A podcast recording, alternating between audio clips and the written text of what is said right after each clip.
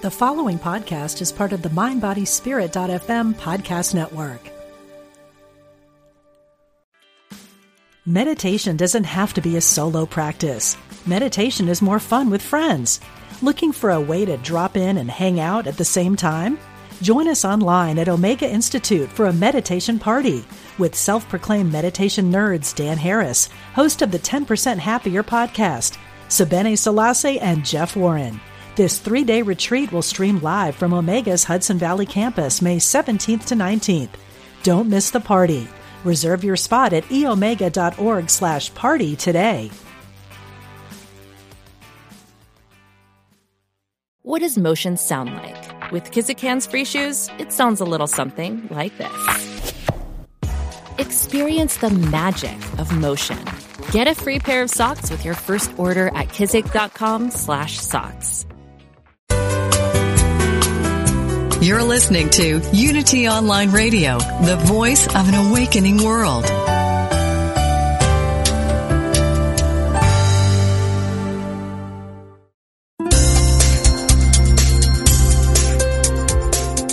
Thank you for tuning in for this Unity Partner Program.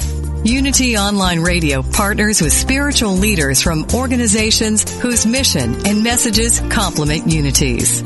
We are pleased to bring you this program on Unity Online Radio, the voice of an awakening world.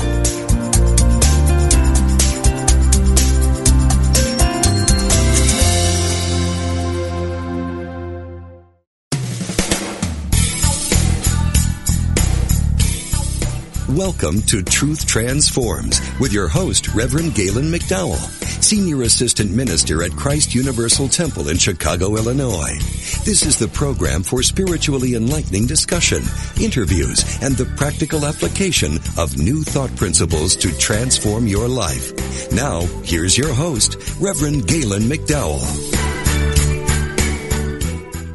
Welcome to Truth Transforms. I'm your host, Galen McDowell, and I am the Senior Assistant Minister at Christ Universal Temple in Chicago, Illinois, where the Reverend Dr. Derek B. Wells is the Senior Minister, and the Reverend Dr. Johnny Coleman is the founder. We're in the midst of, some powerful series where I've been bringing people on and off during the year to talk about how they're helping to spread the power of, the message of empowerment.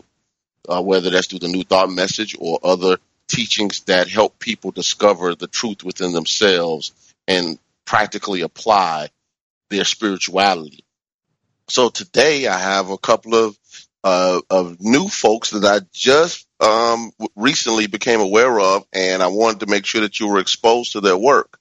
So welcome on the call, Reverend Dieter Randolph and his wife, Jennifer. Hello. How are you doing? Oh, wonderful. So good to be here. Wonderful today. Yeah, thank you so much for having us. Not a problem. It's my pleasure. So before we get into talking about some of the subjects that, we're going to talk about today, your work, your book, your et cetera, I want to make sure that the people have an opportunity to know who they're talking to. So could you all give a little bit of your background so they can, so the audience will know who you are? Yeah, absolutely. Basically, I am a third-generation minister. My mom and dad are both Unity ministers, and my grandparents on my mom's side are Unity ministers. In fact, I was born at St. Luke's Hospital in Kansas City, but both my mom and dad were working at the village, Unity Village, and it was the first home I ever knew. Back in the day, there was a trailer park right there on the grounds, and that was my very first home. And so I am about as Unity of a Unity baby as you can have. All right. Beautiful. Jennifer? And as far as I go, I actually was born to a couple of wonderful, beautiful spiritual seekers. I was born overseas in Indonesia, in Jakarta, and my parents have been all over the world, and I have been exposed to just about every single religion there is. At one point, we were Mormon, we were Assemblies of God, we were Baptist, we've been to the Vedanta Society. I've gone through all kinds of various meditation techniques and everything. You name it. And I've probably done it. But it was really interesting. When I was 14, that's when I found Unity. And I had my first job, and the bosses of the place that I worked invited me to go to Unity Church. And so I was like, oh, I'm home. you know, just found my home at 14. And then 2 years later, I met Dieter at that same church. We met in the youth program that they had there. And then in the YOU room. And we have been together ever since. This coming June, we'll be celebrating our 23rd wedding anniversary. So, beautiful. Yeah, so we've been doing ministry for a really, really long time. Well, in 1 year, Jenny graduated from high school, and we got married, and I got ordained, and we had our first baby, and we started a storefront church because we're crazy. I was like, you all just wanted the gold medal for religion. That's right. That works. That definitely works. So obviously you all have a background in Unity and, you know, the New Thought movement and the work that you're doing. And you all have a new book titled Branching In. First of all, could you tell us a little bit about the book and what does the term branching in actually mean? Yeah, absolutely. We wrote the book based on a feeling that we call it Unity shame. And maybe you know what I mean.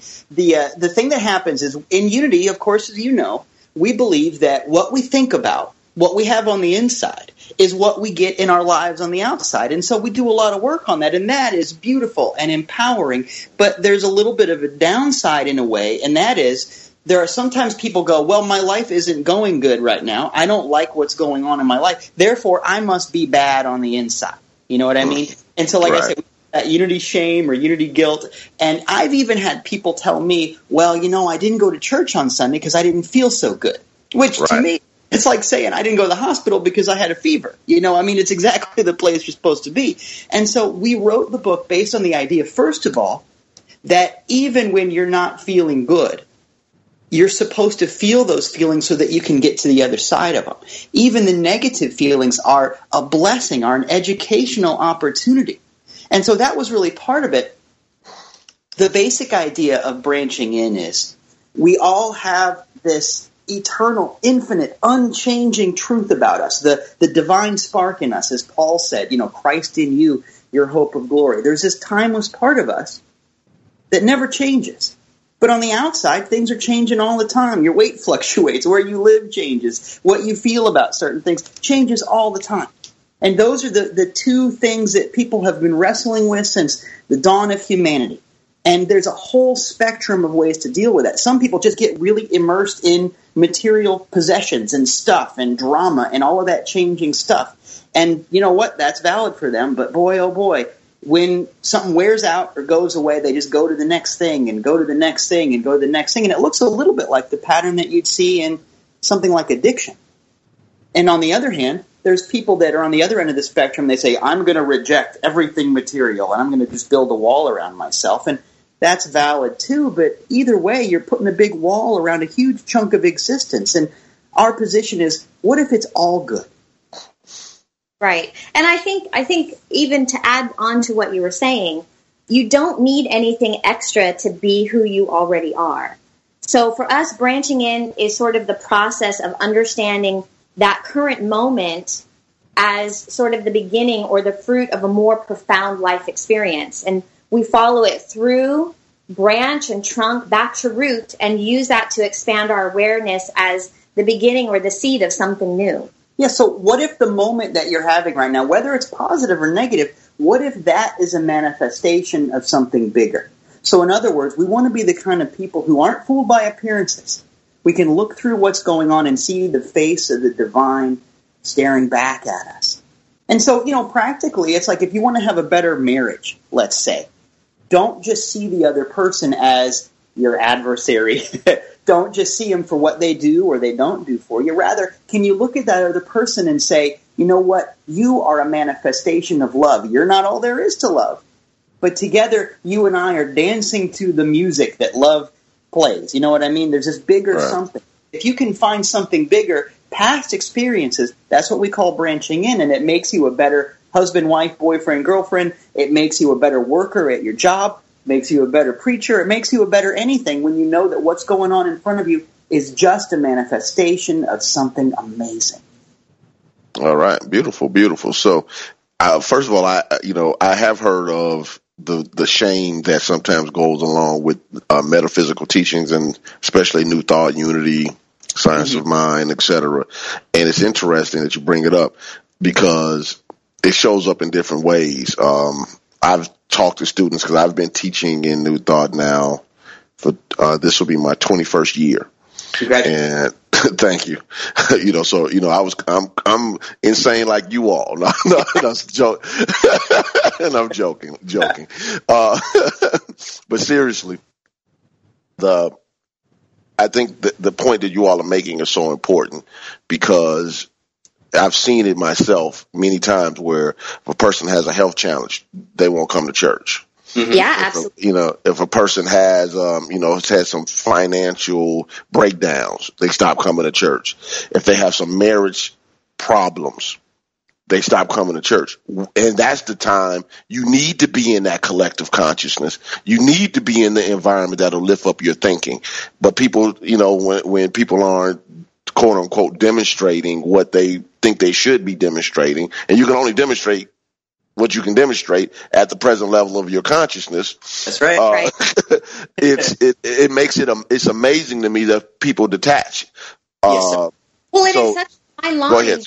Yeah, it's such a fine line because, we say take personal responsibility and you are co-creators with God. And I think sometimes people forget that it's co-creators, that we don't have to be in charge all the time. And things sometimes happen that, are just for just a moment, and that we can walk through that, and that makes us more aware, it makes us more sympathetic, it makes us grow in all kinds of different and profound ways. And I think people lose focus on that part of it and part of the blessing that even walking through, quote unquote, the fire, the good on the other side is really profound. Well, and, I think that sometimes people think that being spiritual means that bad stuff never happens. Right. That you never get challenged, that you never have hardship. And the thing is, if being spiritual meant that nothing bad happened, then obviously Jesus wasn't very spiritual because it was by people that, there was multitudes that needed to be fed, there was sick people that needed to be healed, there was taxes that needed to be paid, there was water that needed to be turned into wine. I think that spirituality is not about problem avoidance. Spirituality is about problem solving, and that's a big difference. Yes. And one of the things that comes out of that shame is also the opposite. I'm sure you all have bumped into it, and we get back to your book material is the New Thought elitism. I'm New Thought, and I'm better than because of my metaphysical thinking. I'm higher and above, and then when stuff happens that's outside of that paradigm, then the shame shows up because I'm supposed to be above this. Yes. Right, exactly. Oh, that is so dead on. And it's funny, there have been times when I have encountered people at Unity, I'm not going to say names, but I've encountered people at Unity say, that church I used to go to, they were just so judgmental and so close-minded. And boy, those people are just such jerks. And then they'll say something that is just every bit as judgmental and close-minded. Right. I have encountered snobbery under the banner of New Thought, unprecedented in any other mainstream tradition. Mm-hmm. And it's something to watch out for. Yes. I tell folks all the time, be careful. Here's the key word when you know that you're functioning in New Thought elitism, when you look at somebody and you say, oh, they wouldn't be that way if they knew truth. Like, wait a minute. Truth is not the sole possession of the New Thought movement. Yeah, that is right. Yes, absolutely. Well, and there's that great quote, and sometimes depending on the edition of that great book, Lessons in Truth, depending on the edition you have, sometimes it appears and sometimes it doesn't. You know that Dr. H. M. Lekady wrote Lessons in Truth, but there's a part in the beginning, a little quote from Charles Fillmore, where basically he says, look, the truth we teach is not new. We don't claim any special, copyright on it or anything else. This is our truth. But our job is to use and prove the eternal truth taught by the Master. We're not the only people with this.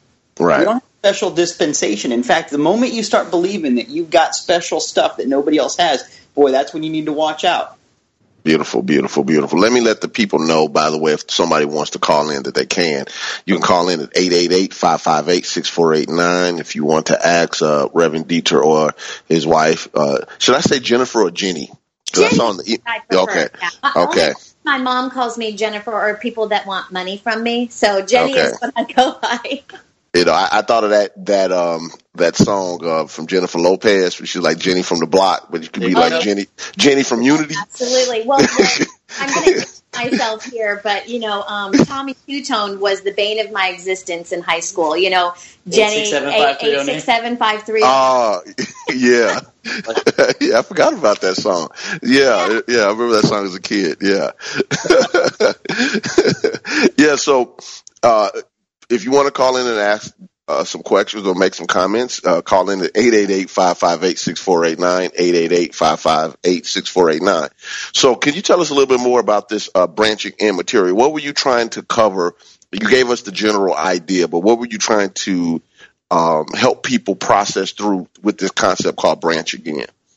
Well, the basic idea is to really, really be where you are. And, you know, a lot of people say that, but I really want us to go to the next level of it. I think that one of the real benefits that Unity in particular and New Thought in general bring to the table is that we're really trying to focus on making a difference where we are. You know, that Unity Winged Globe, our symbol, is a symbol of we're all in this together. We're trying to lift up this experience.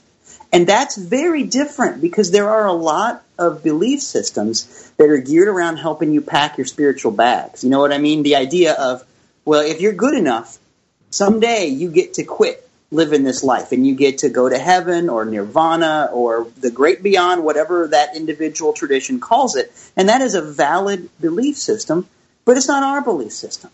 And in fact, I think it can lead to some trouble because if all I really want to do is get away, it prevents me from making a difference where I am. You know, it's a little bit, the thing I always say is, it's like being in a relationship with somebody and saying, you know what, I'm only hanging around with you until I meet the right person. Yeah. You know? That's pretty gross, you know? And so some people have that kind of relationship with their lives where they're just trying to get away. And, you know, just like in the 12-step groups, how they say there's no geographical cure. Well, let's take that to a metaphysical level. You are where you are to learn things and, most importantly, maybe, to teach some things. And until you seize that twofold educational opportunity, you're going to just keep repeating those lessons. So part of how we save the world is by really being where we are and saying, okay, this moment, there are no accidents. And, you know, we talk about the idea that the things that are happening to you in your life happen by right of consciousness. I love that phrase. It sounds so fancy, by right of consciousness. In other words, you've earned what's going on by what you've got going on in your heart and in your mind. And that's not about blame, but it's about going, I take responsibility for this moment. I claim my part in the co-creation of this so that I can make it better next and so on. And we say that all the time. It's everywhere. And in fact, it's in every self-help book you pick up at the bookstore. It's a universal idea. But I want to take that and flip it around and say this too. People say, well, why am I here? You know, that's sort of the big question. And one of the answers is you are here because you are required. If there's no accidents, it also means there's no accident about you. You're just like you create the things in your life by what you think about. It's almost as though the universe has thought you into existence. So in other words, why am I here? You're here because the universe needs you to be here. You're here because there's no place else for you to be. And so the beautiful thing is to really own that. I'm not talking about putting up with stuff that hurts, but I'm saying, and the book Branching In is saying, the only way to make it better is to really take that moment and say, I am really here right now, and I am going to shine the full light of my love and my awareness and my presence and my me. I'm going to shine it in this moment so that I can make a positive difference and change some things. Yeah, sounds good. You know, I was thinking about responsibility and how we have beliefs that basically say, I'm checking out. I'm just here temporarily because this is not the end goal, which is cool anywhere it goes. Many people have different religious beliefs, but one of the things that I've been telling some of my personal friends over the last couple of years is, and well, we got about a minute and a half before the break, is that one of the reasons why we have such challenges with things, for instance, in our country and around the world with like global warming. Oh, global warming, what difference does it make? It's real, it's not real. Forget what the scientists say. Is because if you have people who believe that Jesus is about to come back, or their equivalent, God's judgment, is about to come back and destroy the earth anyway, why preserve it? Exactly. Right. You know, exactly. That belief in and of itself. So if the majority of the people that are in Congress, that are in the Senate, or in the administrative, that are in the Supreme Court or the court systems or whatever, have this fundamental, I'm not knocking it, I'm shining light on a concept that I disagree with, this particular branch of the Judeo-Christian tradition, which is the judgmental God that will wreak havoc on the world to recreate a new one. Yeah. Mm-hmm. That means don't save the one that we currently have, the one that we all need. What difference does it make for my great-grandchildren if I don't believe that that the world will be over before they get here? Yeah, so and that's a real problem. And related to that is that people go, oh, well, you know, it says in the Bible we're supposed to have dominion, and that means we can just do damage. And I always, you know, if you babysit my kids, I expect you to have dominion. I don't expect you to eat my kids. Right. Yeah, that's a very good point. So we're going to quickly take our first break, and we'll be right back with Truth Transforms.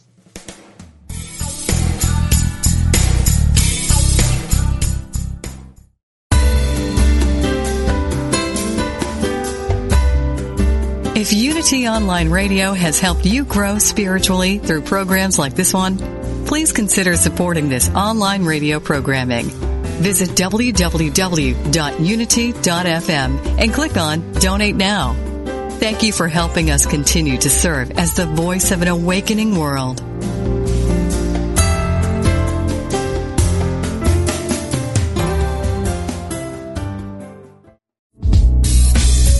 If you've ever wondered how a specific Bible verse might be interpreted metaphysically, then Interpret This is for you. In Interpret This, Unity Minister Reverend Ed Townley answers your questions about the Bible and how to apply its verses to your life with passion, depth, and spiritual insight. To submit a question or to enjoy any of his numerous metaphysical interpretations, visit unity.org and click on the Interpret This box.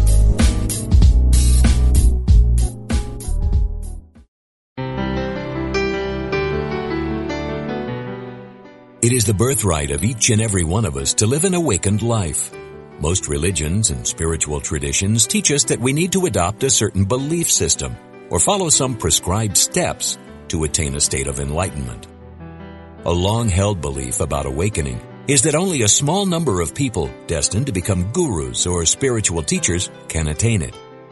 It is certainly true that until recent times, only a small number of people on the planet had attained this state of full self-realization. These saints, mystics, and spiritual masters were seen as special. They certainly were, at the time. However, times are changing. This message was brought to you by TJ Woodward, host of Awakened Living Radio. Learn more from TJ on his weekly podcasts. Episodes are available on unityonlineradio.org, iTunes, and Google Play Music.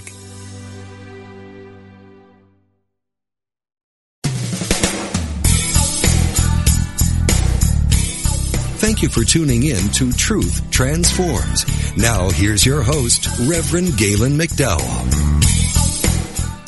Welcome back to Truth Transforms. Before we get back to Reverend Dieter Randolph and his wife, Jenny, I want to make sure that you know that this show, along with all the other shows on Unity Online Radio, are supported by your donation. So as you freely receive, freely give, go to the unity.fm website, Unity Online Radio, which is unity.fm. Click on the giving or donate button and make sure you support this online ministry. These shows go all over the world. They're helping people in every continent and places where they will not, where because of their local, government won't even allow sometimes teachings like this to exist. So let's make sure that we help get this message around the world because we are making a difference. Also want to remind you that if you're listening in the Chicagoland area and you're obviously listening live, that today is the first day of Lent and we have an Ash Wednesday service from 12 noon until 1 p.m. Our senior minister, the Reverend Dr. Derek B. Wells, will be presenting a lesson called What is Lent?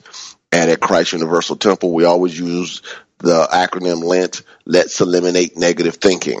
So we want to make sure that we learn how to fast from negativity, fast from thoughts of error, and feast, not just fast, but also feast on love, feast on peace, feast on transformation, feast on prosperity. So come learn how we can do that. Matter of fact, during the Lenten season, we'll be teaching daily lessons from 12 to 12:30, Monday through Friday, not daily, but Monday through Friday, out of the book Keep a True Lent. And on Sundays, we'll be doing the lessons out of the book Keep a True Lent. So come check us out. If you want more information, you can contact us at www.cutemple.org. Also want to remind you that this show has a Facebook page, Truth Transforms with Reverend Galen McDowell. Like it, give it a rating. My request is 5 stars, and let's help make sure we get this message again around the world. Finally, all of the podcasts for this show are not only on the Unity.fm website, but they're also on iTunes and Stitcher. iTunes is obviously for Mac devices, Apple devices. Stitcher is for Android devices. And if you have one or the other, you can listen to all the podcasts, but I'm also going to request that you also give it a 5-star rating, because the shows that have, or the podcasts that have 5-star ratings, are pushed by iTunes. They're pushed by Stitcher, and that'll help get this material out. There's a lot of material in the catalog of podcasts now. I was just telling Reverend Dieter and Jenny that I've done that I think could be beneficial. Christian Healing, Lessons in Truth, The Creative Process, the whole Sermon on the Mount, line by line, metaphysically interpreted. And other material that we've transitioned into New Thought language, like Eckhart Tolle's A New Earth, et cetera, et cetera. Chapter by chapter, The Eye of the Storm. So this work matters, and I want to make sure that as much as we possibly can, we are getting the material out. I'll do my part. I'm asking you all to do your part to help spread this message. The only thing you have to do is write a review, share, like, email it to somebody. It doesn't require a lot, but that little bit, when done collectively, can help transform our space and help transform human consciousness. So, again, if you have a question for Reverend Dieter or Jenny, please call in at 888-558-6489, 888-558-6489. So I want to know about, one, how can people get your book? And I also want to know about your website, UnitySociety.com. Okay, well, first of all, I just want to say, before I answer that, I just want to say how wonderful it is to hear somebody doing Lessons in Truth, Christian Healing, prosperity, the basics, the foundations of our movement. That just does my heart good. That's just like gold to me. So I'm just so grateful that you're doing this. Well, so, thank you. Yeah, that's a big deal. You're fighting the good fight, and I just love it. I'm honored. I know Jenny is too. Mm-hmm. Okay, so the book. You can go to the official website for the book, which is just branchingin.com, and there's a little video that Jenny and I have made explaining what the book is about and that kind of stuff. But you can find Branching In at Amazon or barnesandnoble.com or any place you would get books. You can go to there and do it. I'd love it if people went to their actual bookstore in their town and requested a copy, but that might make it take a little bit longer because they'd have to order it, generally speaking. But you can go to Amazon right now and get it, and we're grateful for you to do so. Beautiful, beautiful. And with the UnitySociety.com website, tell me a little bit about that, or tell us. Well, we started Unity Society basically as a Unity fan site. Really, honestly, that's what it was, is there was a place to sort of collect all of this good material. And we really believe that this spirituality and your religion just doesn't happen on Sunday morning. It happens every day throughout the week. So it is in the places that you visit. It is in the things that you buy and where you choose to spend your money. And it's in the places that you choose to serve. So when you go to UnitySociety.com, what you're going to find is you're going to find articles. You're going to find recipes. Dieter and I are both vegetarian. Both of our kids are vegetarian, too, in the old Unity tradition of that.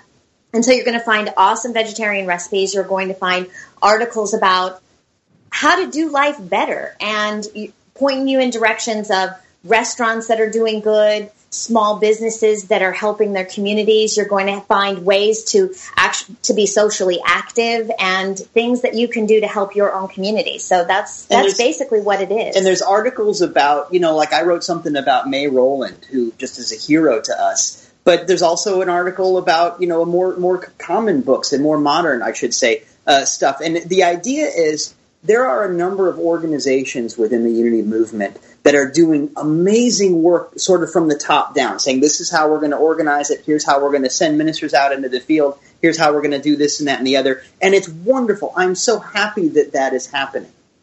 But I also feel that there's room for coming from the other end. So the idea of Unity Society as a fan site is just to sort of create grassroots excitement from normal people who are not necessarily ministers or licensed teachers or anything else. Just we want people to be excited about living the Unity life. And so at the end of the day, if you read the articles and stuff like that, there's sort of a behavioral imperative there, and that is to go find a Unity Center in your town. And we make it as easy as possible to go do that, to read these great classic Unity books, to do that sort of thing, and go to your church as sort of the spiritual equivalent of an informed consumer. You know what I mean? So that's right. How we try to make a difference in the world, is just by making people hungry for Unity, because it has lit that flame in our hearts and has made all the difference in the world in our lives. And we just can't help but share it with the rest of the world in every way we can. Beautiful, beautiful. So let me ask you this question.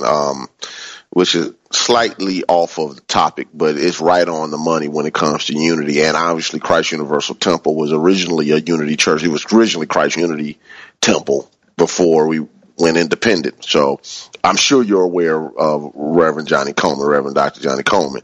Absolutely. One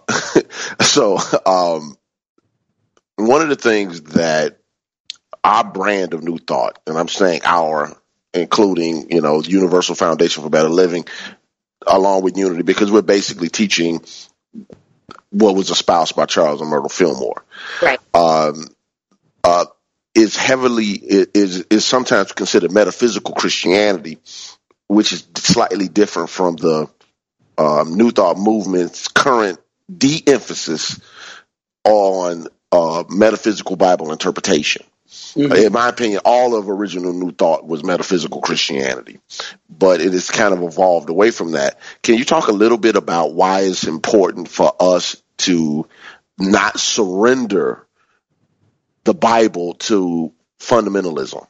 Yes, I would love to talk about that. It's something that comes up a lot. In fact, try and get me to quit talking. I was going to say, I might as well just check out, because now he's on the soapbox and he's going to go now. So I think I just found my new buddy. No, this is a big deal to me. I mean, I recognize that under the banner of Unity and New Thought, there is a broad spectrum, and I really try to be respectful of that. I'm not here to make anybody else wrong.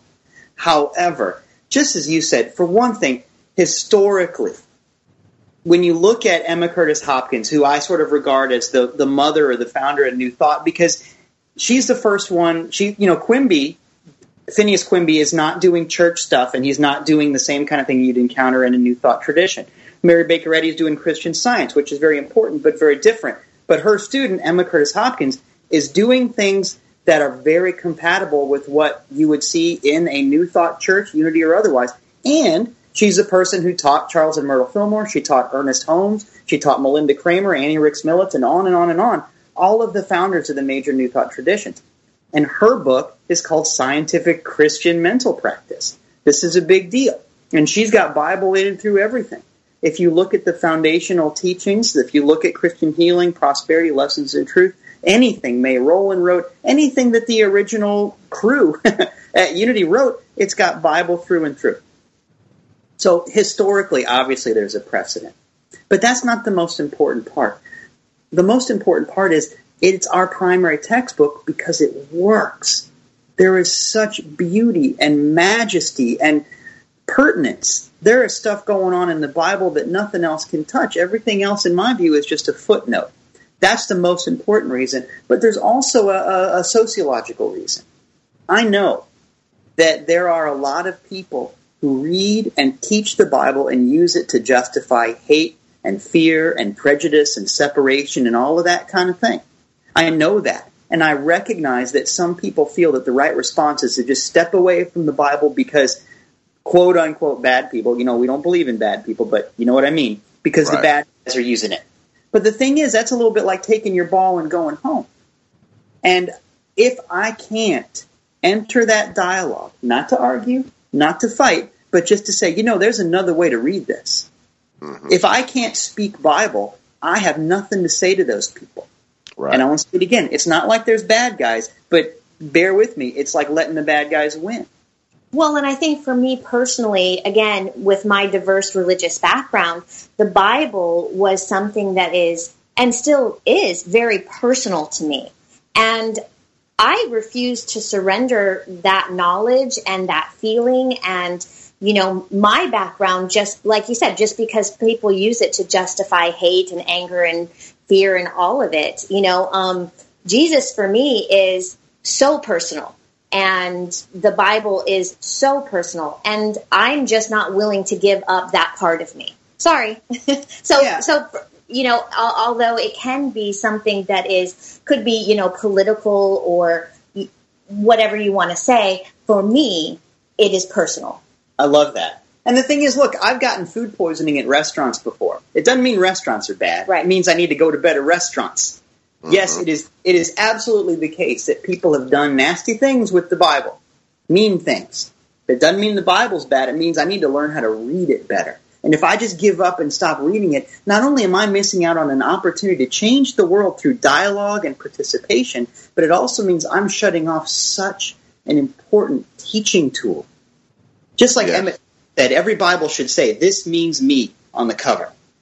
Yeah. This is book about you. You're going to stop reading a book about you just because somebody else doesn't read it that way? That seems small-minded to me. We have to speak the same language. We have to be knowledgeable. I think that's what it really comes down to. If we're really going to make a difference, we have to learn this language. Well, that's the other thing. I mean, socioeconomically, even if you are not in the Judeo-Christian tradition, Western culture exists in the context of the Judeo-Christian tradition.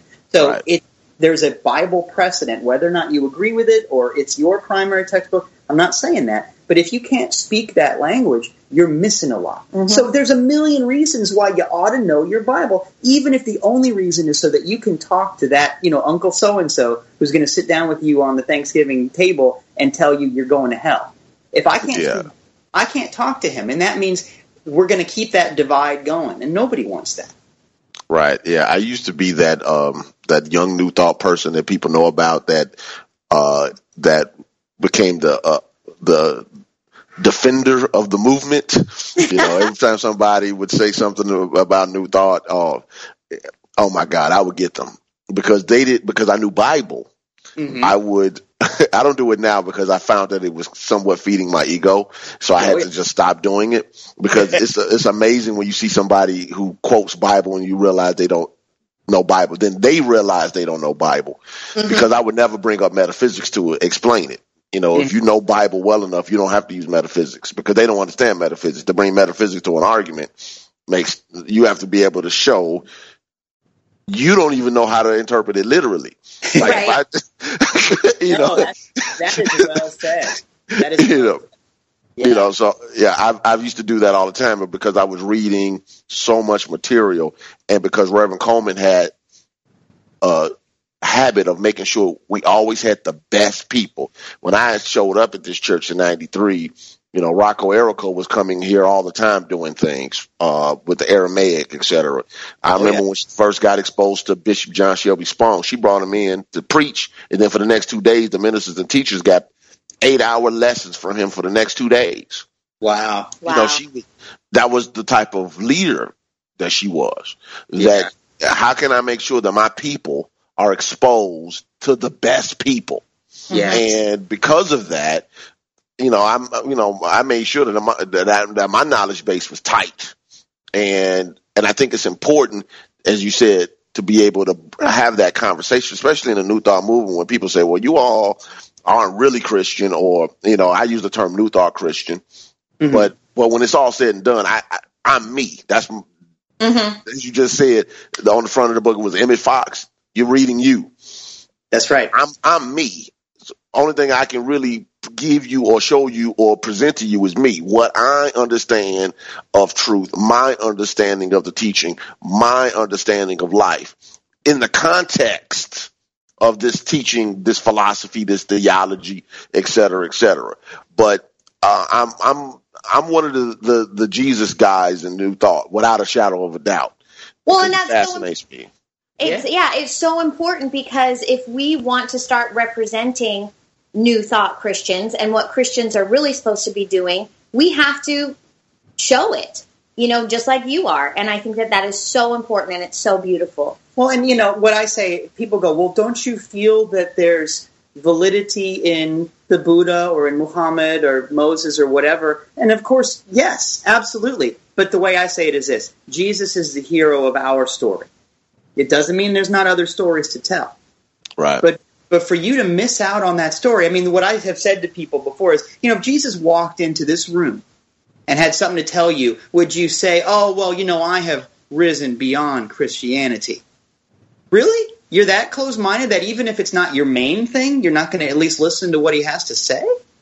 Well, yeah, I think the larger conversation is those of us who are part of this generation of leaders now have to be mindful that we present Bible-based New Thought. Mm-hmm. And that doesn't mean that anybody else is doing, their emphasis on quantum physics based New Thought or any other things, because Holmes and all the other folks and Fillmore, they all taught the sciences and philosophies of their day. So I think we have to know that material. Yeah. But but all of that was to shine light mm-hmm. on our primary philosophy and our primary text and our secondary text or text. Well, with us, it would be Lessons in Truth with the Science of Mind folks, the Science of Mind book, et cetera, et cetera.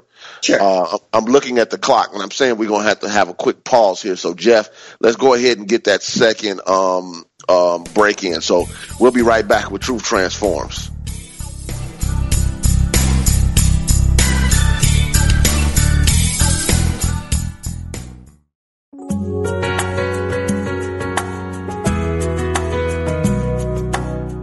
Spirit of Recovery is the place where spirituality and recovery meet, where we support your spiritual growth. Reverend Anna Schaus, Ph.D., interviews down-to-earth guests who share with you how they keep going and growing in recovery. Spirit of Recovery is the place to get practical tips and join in lively discussions on topics that matter to recovering people. This program welcomes everyone who wants to know more about recovery. Join Anna and her guests live every Tuesday at 4 p.m. Central Time on Spirit of Recovery, where we talk about what keeps you growing. Only on Unity Online Radio, the voice of an awakening world.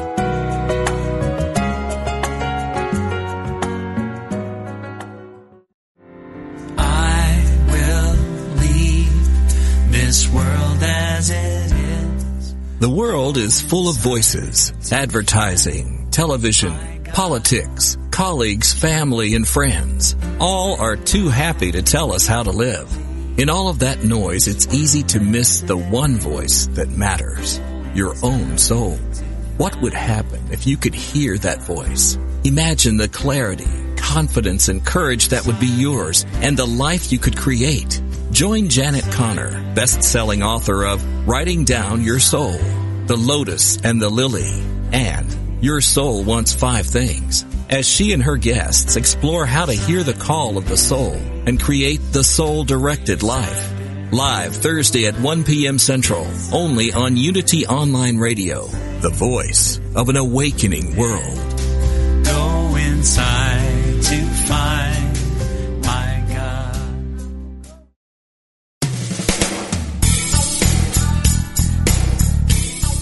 You've been listening to Truth Transforms with Reverend Galen McDowell.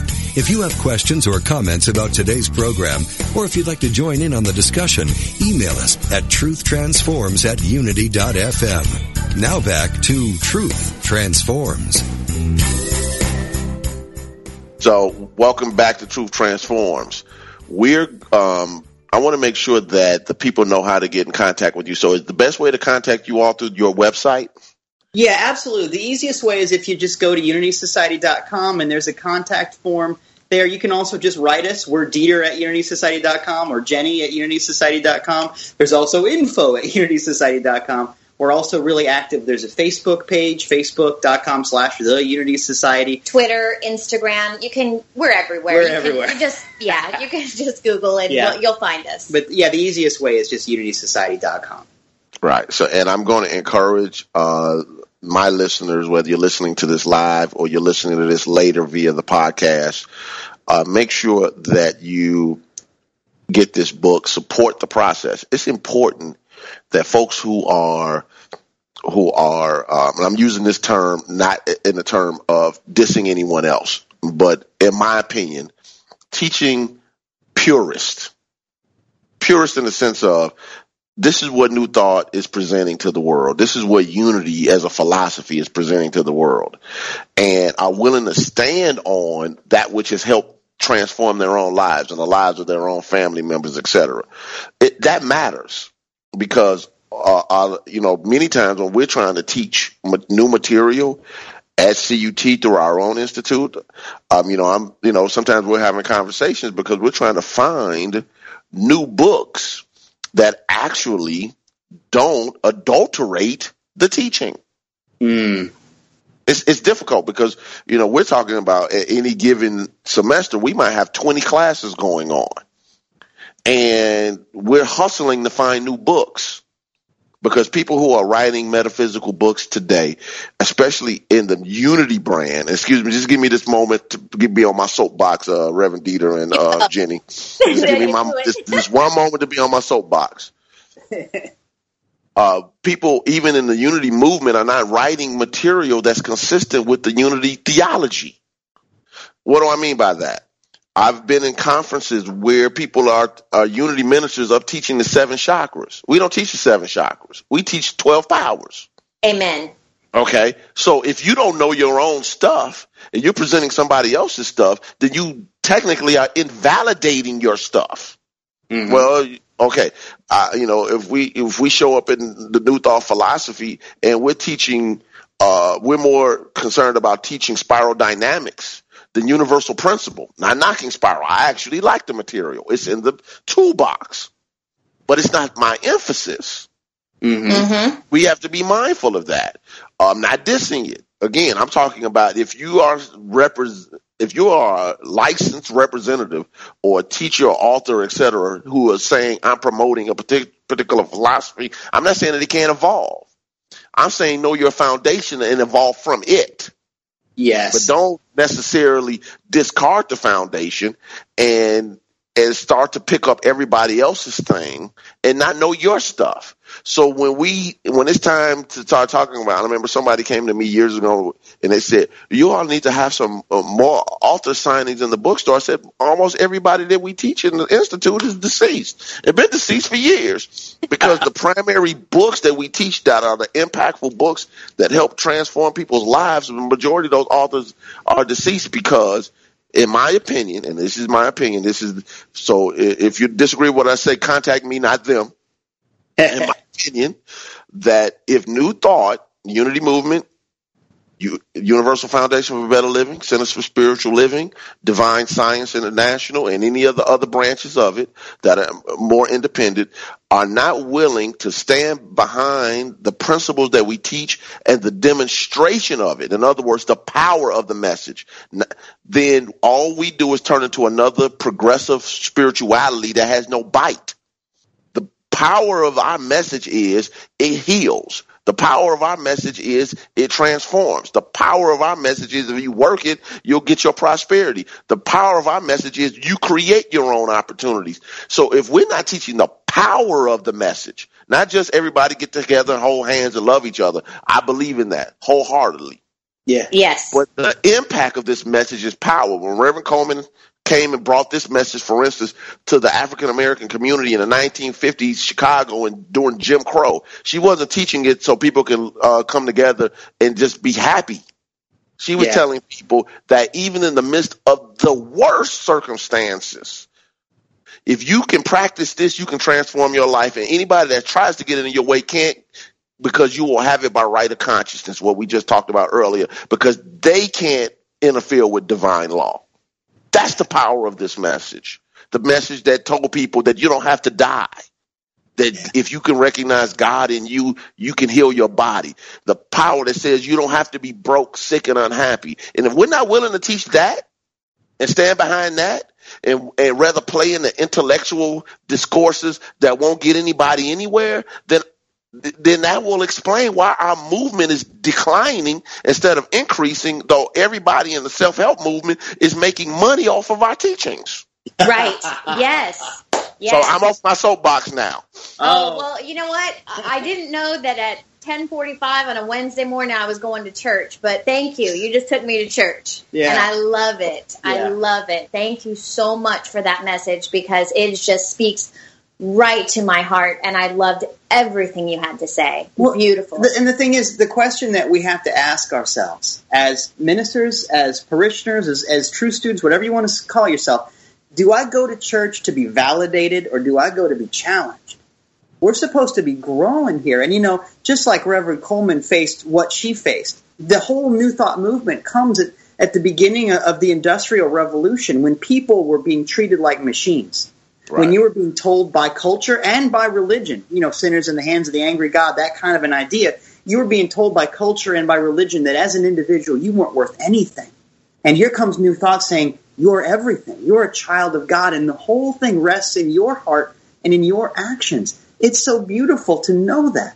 And yes, you know what? Ernest Holmes said that you should have your conception be open at the top. And Charles Fillmore said that I reserve a right to change my mind. But there's a difference between being open to evolutionary thought versus just saying one thing and then saying something else that completely contradicts what you just said. Well, it makes me think. My our oldest, our daughter, she is an art history major, and that's what her college degree is in. And when she was going through her college courses, she had to learn from the masters. And one of the reasons that she came back and said, I have to learn the rules and I have to learn the foundations so that when I go to make my own art or to teach my own art or to even teach the history, I know why rules are broken or why we do certain things when you go into the modern version of what you're doing. And it so speaks to it, but you have to know where you come from and the tradition of this in order to move forward to evolve. Otherwise, you're just evolving into nothing. Well, and if I'm telling you that you're a child of God, that the truth about you is Christ in you, your hope of glory. If you've got all of the power and all of the answers and all of the love that there is in the universe inside of you, my next sentence cannot be, but you need a special magic necklace in order to make everything okay. Because absolutely. And I also can't tell you, you're also a miserable sinner and a worm of the dust. You know, I'm not picking on any particular tradition. I'm talking about being in line with what our foundation is. And our foundation is that the power is within you. Right, right. Yeah, I'm a Kung Fu student. We only have about 3 or 4 minutes left, but I'm a Kung Fu student, a Qigong student. And one of the things that matters when you learn martial arts is learning from a master, because you'll mess it up. Right. And one of the things that Bruce Lee said years ago was in the 60s. He says, before I learned martial arts, I thought a punch was just a punch and a kick was just a kick. When I learned martial arts, I learned that a punch just wasn't a punch and a kick just wasn't a kick. Now that I've become a master of martial arts, now I understand that a punch is just a punch and a kick is just a kick. And he's saying the same thing, but depending on the level of consciousness you're on and ability, it will determine how you see the same thing. Yes. So, but if you don't have the fundamentals, then you can't play with a thing, nor can you simplify it down to its base essence. Oh, so one of the things that people wrestle with is I tell my class, ironically, I teach Lessons in Truth here at the Johnny Coleman Institute, is be comfortable in the paradox. The paradox of, you know, the law and grace, you know, be comfortable in the paradox of there are times when you have to be intentional and then there's times where you surrender.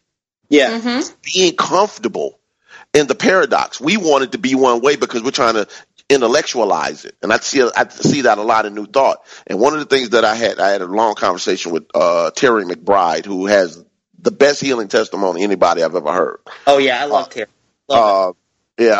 That his thing was, you know, he tells people, I healed my body. He said, people say, no, God. He's like, no, I healed my body because I was intentional about working the law of God as me. And for some folks, that's too much. But he's like, no. He said, I'm not interested in, you know, to my term, not his, your airy-fairy New Thought. Right. You know, people's lives are at stake. Let's teach the power. Let's get back to, as you said earlier at the beginning of the show, Christ in you. Yes. Your hope of glory. You know, or as Rocco Erico would say, Christ in you, your joyful expectation or something like that. He translates it differently, but it's beautiful because we should have an expectation that if God's power is in us, then something should be happening different in my life once I realize that. Yes. Yeah. So, if I hold something over the floor and I let go, it's going to drop to the ground. Now, I dropped it, but gravity did the work, you know, and that's the balance. Right. And it's understanding the difference. So we've run out of time, y'all. We got about 1 minute left. So let me just say that thank you all for coming on the show. Make sure you all get the book Branching In. Go to UnitySociety.com, UnitySociety.com. Get the information. Do what you need to do to connect with them.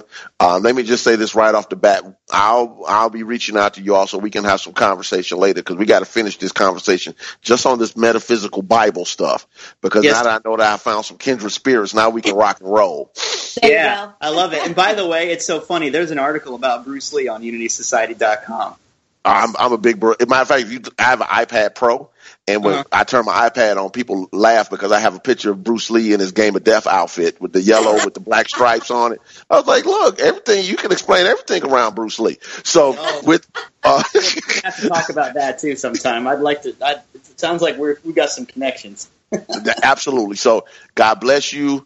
Thank you all for saying yes, and I bless your ministry. I know that it will do whatever it needs to do to help transform people. God bless everyone else. I'll be with you next week with Truth Transforms. Thank you so much.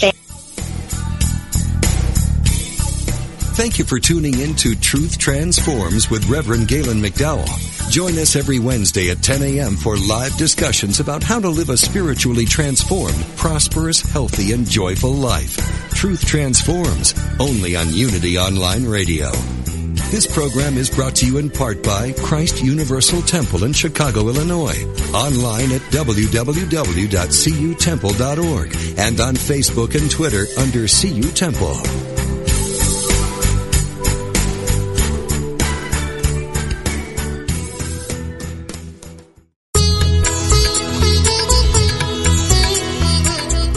Benefits of spiritually conscious living start now. For a time-tested method to live with purpose and release your infinite potential, tune in to the Yoga Hour, Living the Eternal Way, with Yogacharya Ellen Grace O'Brien, every Thursday morning at 10 a.m. Central, 8 a.m. Pacific, only on Unity Online Radio, the voice of an awakening world.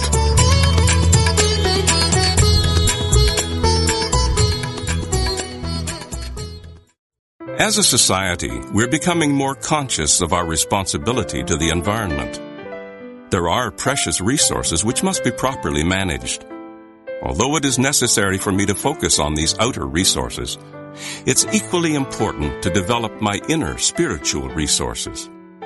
Within every one of us is a wellspring of peace, a power which cannot be overused, yet often remains neglected. Every time I choose to think and act from that peace within, I bless not only my immediate environment, but the entire world as well.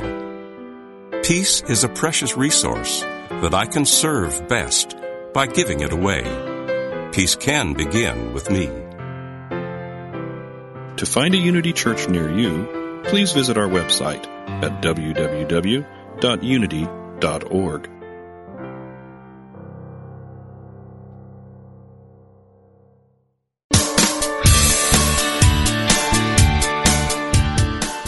You know the saying, a good deed is its own reward? Well, moving toward a plant-based diet and vegan lifestyle is one kind and compassionate act that isn't just its own reward. It will also reward you with vibrant health, boundless energy, an easy way to keep your weight where you want it. And according to yogis and Unity's co-founder Charles Fillmore, even give a boost to your spiritual life. On Main Street Vegan, the radio program named for the popular book, Victoria Moran will make your move in a vegan direction easy, fun, affordable, and delicious. With enticing topics and entertaining guests every Wednesday at 2 p.m. Central Time, only on Unity Online Radio, the voice of an awakening world.